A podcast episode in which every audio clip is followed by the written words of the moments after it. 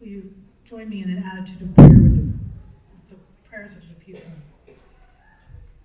Lord, our world is so crazy right now between mass shootings, wars for unjust reasons, heat, cold, flood, hurricanes. So many of your people are hurting and in need. In this congregation, there are many people with unspoken needs, and and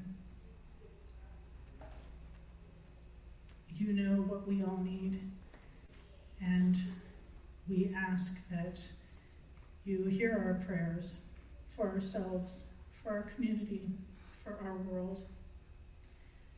Now, if you'll join me in the prayer that our Lord taught us, Our Father, who art in heaven, hallowed be thy name. Thy kingdom come, thy will be done, on earth as it is in heaven. Give us this day our daily bread, and forgive us our trespasses, as we forgive those who trespass against us.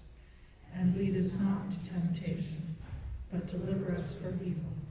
For thine is the kingdom,